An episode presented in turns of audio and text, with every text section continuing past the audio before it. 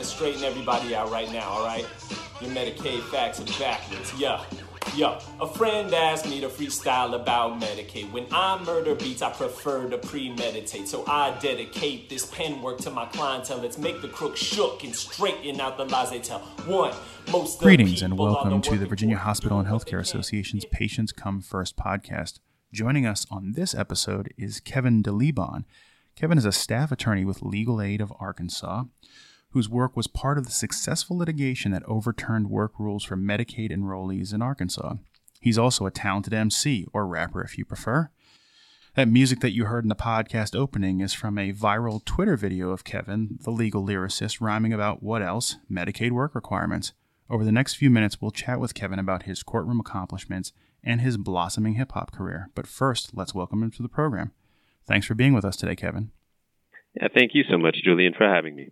Well, it's great to have you, and uh, I think this is going to be a fun conversation.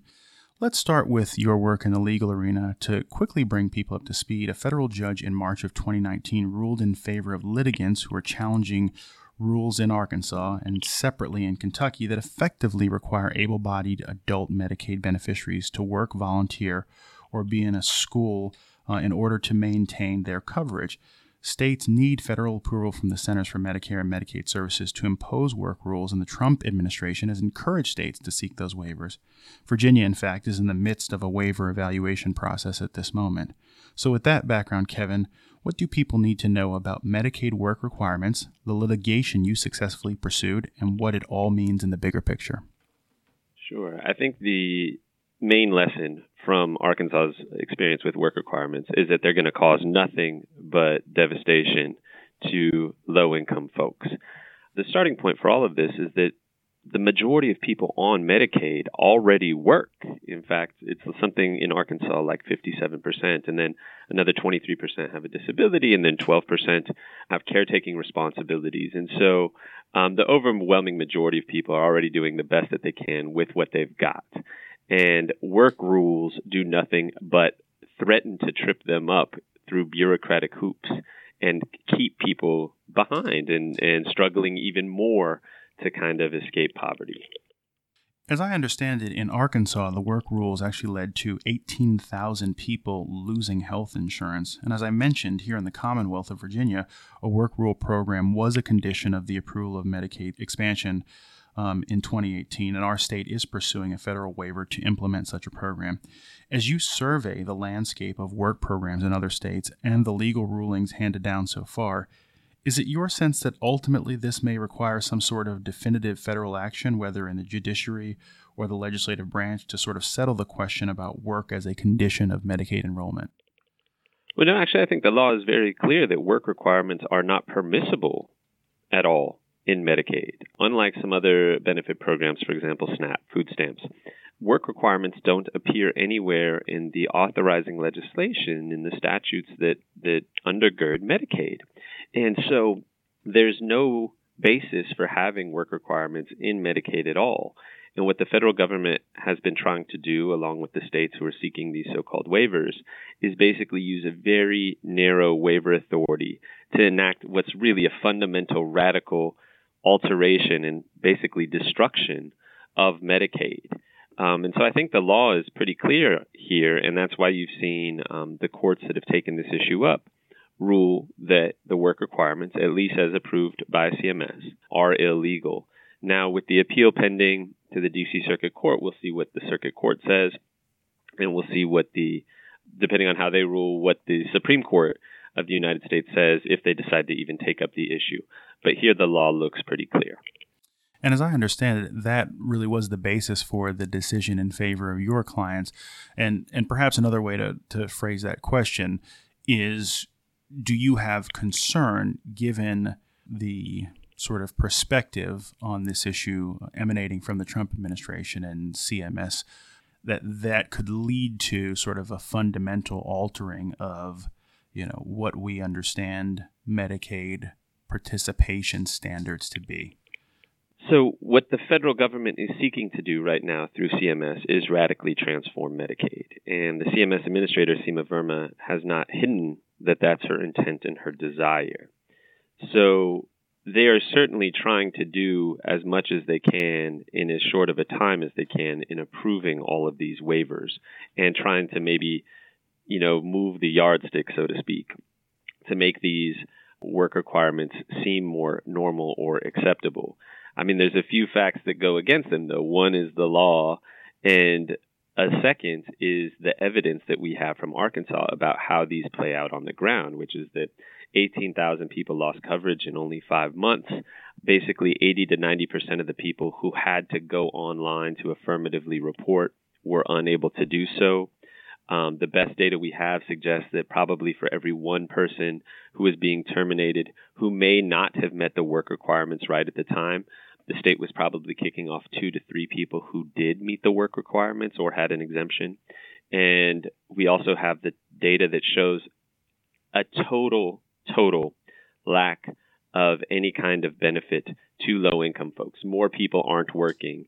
More people aren't working better jobs. More people don't have access to health insurance um, through their employer. So those kind of things show us that all this does is punish low-income folks and doesn't provide any meaningful benefit in terms of escaping poverty. And so you mentioned that the next step uh, in the legal proceedings around this question, I think you said, is now the appellate court level, and then potentially if the Supreme Court justices decide to hear this matter, the Supreme Court. So just from a timing perspective, what kind of horizon are we looking at um, wherein this, these questions could ultimately be addressed and resolved one way or the other? Well, the Circuit Court of Appeals has said that it would schedule oral argument for no later than October. So my guess is that work requirements in Arkansas and Kentucky, at least, are probably gone for the rest of the year. I can't guess as to when the D C. Circuit Court of Appeals would issue its decision and or how that would affect um, the Supreme Court's timing uh, in deciding whether or not it takes up the issue, and if it does take up the issue, what that would mean in terms of a ruling. But at the appellate level, you, I would imagine you are still engaged representing the interests of the clients on whose behalf you challenge these work rules? Yes, ourselves, the National Health Law Program, which has been a major force in protecting kind of the side of folks who are on Medicaid, and also the Southern Poverty Law Center has been instrumental in this. So it's been a real team effort between um, some of these national organizations and then local organizations like Legal Aid of Arkansas, or in Kentucky, the um, Kentucky Equal Justice Center. We mentioned earlier that in addition to being a crusading equal rights attorney, you moonlight as a hip-hop artist. And as I said, you had a viral you had a viral video on Twitter in April when you performed sort of an explainer rhyme about the Medicaid work rules in, in Arkansas. You also have a debut album out, if I'm not mistaken, that's named Plunge Into Sunshine, and it can be purchased for download from popular online digital stores like iTunes and other common portals. Some of the album's content, from, from what I listened to, seems to have a, a definite social justice message to it that seems to align with the work that you do in your day job. If you would, can you tell me a little bit about what attracted you to hip-hop initially, um, the statement you want to make with your music, and how you find time to balance two professional passions? Well, thank you, Julian. There's a lot there. Um, I mean, the first thing is that hip-hop was the music of my youth. So I grew up in the San Francisco Bay Area, and uh, my best friend across the street, Uh, named Nick, his older brothers had all the tapes from Beastie Boys to Run D M C, later on Public Enemy, and some other really foundational groups of hip-hop in the mid to late eighties. And so that's what I grew up listening to and was most influenced by. And it was just the that was the music of kind of my circle of friends in the Bay Area. And so I grew up being influenced by all these legendary hip-hop artists that I just loved. Early on, I might not have known what the words meant, right? Uh, I might have just liked the rhythms or liked how something sounded. But as I got older and I could kind of start to put more meaning behind the words, it started to make me think as well, right? Why are things this way? Or what is Public Enemy talking about? Or why is N W A saying particular things about the police? And then that started giving me a deeper look into some of the um, underlying social ills that that so many of us um, are facing.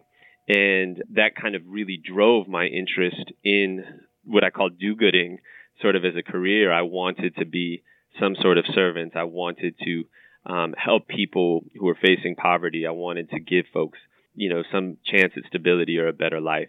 And that's really owing to hip hop um, and lessons from my family. So that's a really foundational part of myself. It seems like that, that do-gooding that you say is reflected in, in, in the music and in some of the themes and the lyrics that that you talk about. Um, so it's interesting to hear you say that that hip-hop and your attraction to it and the lessons you glean from it are sort of now reflected both in your professional life as an attorney and obviously in your music. For people who want to learn more about your music um, or you, they can go to your website, uh, which is w w w dot kevin de liban dot com. That's Kevin, K E V I N, D E L I B A N dot com. And with that shameless plug, before we go, we typically close each episode of the V H H A's Patients Come First podcast by asking our guests to name the one album and one book that they would want with them if stranded on a deserted island to occupy them. However, uh, and Kevin, you are still welcome to answer that, but but since since I like you, um, and I assume we're probably around the same time and age, just based on some of the the groups that you mentioned, the touchstone groups, I wanted to ask from one hip hop head to another, who is on your Mount Rushmore of M Cs? Who would you say are your top five M Cs all time? And who would you say are the three greatest hip hop groups in your opinion? Oh my gosh. Now we're getting into the controversial stuff. Leave aside work requirements. Let's get into this. Um, I mean, Nas is probably my favorite M C of all time and one of the people that most influenced me. The others, uh, Black Thought has got to be up there. Just he's been rhyming as part of the Roots for so long. It is such a, a lethal M C. Um, I always loved Common. I think Kendrick may have to be up there as well. And, oh, that's that's four. Let me go ahead and skip to the groups. I think, uh, for me, Wu-Tang, without a doubt, has got to be up there. Probably Tribe Called Quest and OutKast would be my third. How about yourself? Well, those are all great answers. Um, I'm probably more in alignment with you on the groups than on the individual M Cs. Um, I would probably definitely put Nas in the top five, but I mean, for me, and perhaps I'm dating myself, but I mean, the GOAT is is Rakim. Um, yeah. So he would he would be number one. Um, I would probably put K R S One in that group of top five. I would probably agree with you and put Nas in that top five. And it probably gets a little dicey after that. I mean, Black Thought, great selection, you know, supremely talented lyricist. Love Common, especially older Common. I was, I'm struggling to round out the top five. Um, it's hard. Yeah, it it's is. Hard. I mean, I, you know, I mean, I, I think I would probably put Big L just in terms of raw lyrical ability. Um, in the top five. And, and and again, it's subjective. I mean, I'm not necessarily evaluating it based on commercial success as much as I am on, you know, my my assessment of lyrical prowess. So those would probably be some of the guys that I would name. Tribe is my all-time favorite group. I actually just saw Wu-Tang in concert last week, in fact.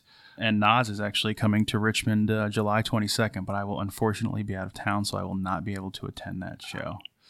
So that would be that would be my response, and then I'll I'll let you uh, also answer the uh, the desert island question. What one book and uh, and one album do you think you would take with you?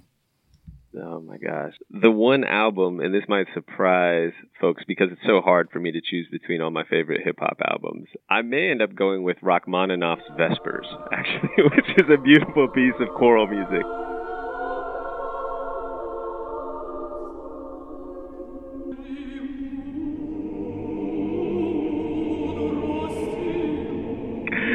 It just moves me so much, and it would prevent me from having to choose between all my favorite, uh, all my favorite hip hop albums. And then in terms of books, you were asking these most devastatingly difficult questions, Julian.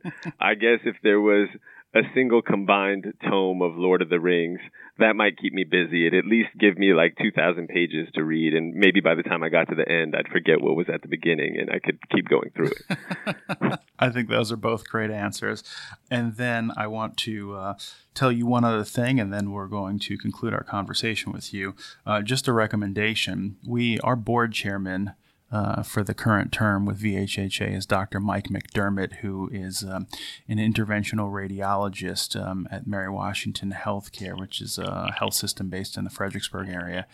And I'll just give you a quick recommendation. He actually is a very big uh, Hamilton fan, and um, he and his colleagues actually did a pretty um, high production value video about their transition to a new medical records system, and it's based entirely on Hamilton, uh, and so they're in period garb and they're rhyming and singing. It's it's actually quite uh, quite interesting. I, I'd encourage you to to search that out uh, online and, and give that a give that a view and see what you think. And with that recommendation, um, I want to thank Kevin De Liban for being on the V H H A Patients Come First podcast. And we want to remind you again that um, if you'd like to learn more about Kevin De Liban or his music, you can visit his website, which again is w w w dot kevin de liban dot com. And that's Kevin, K E V I N D E L I B A N dot com. Thanks for being with us today, Kevin. Thank you so much for having me, Julian.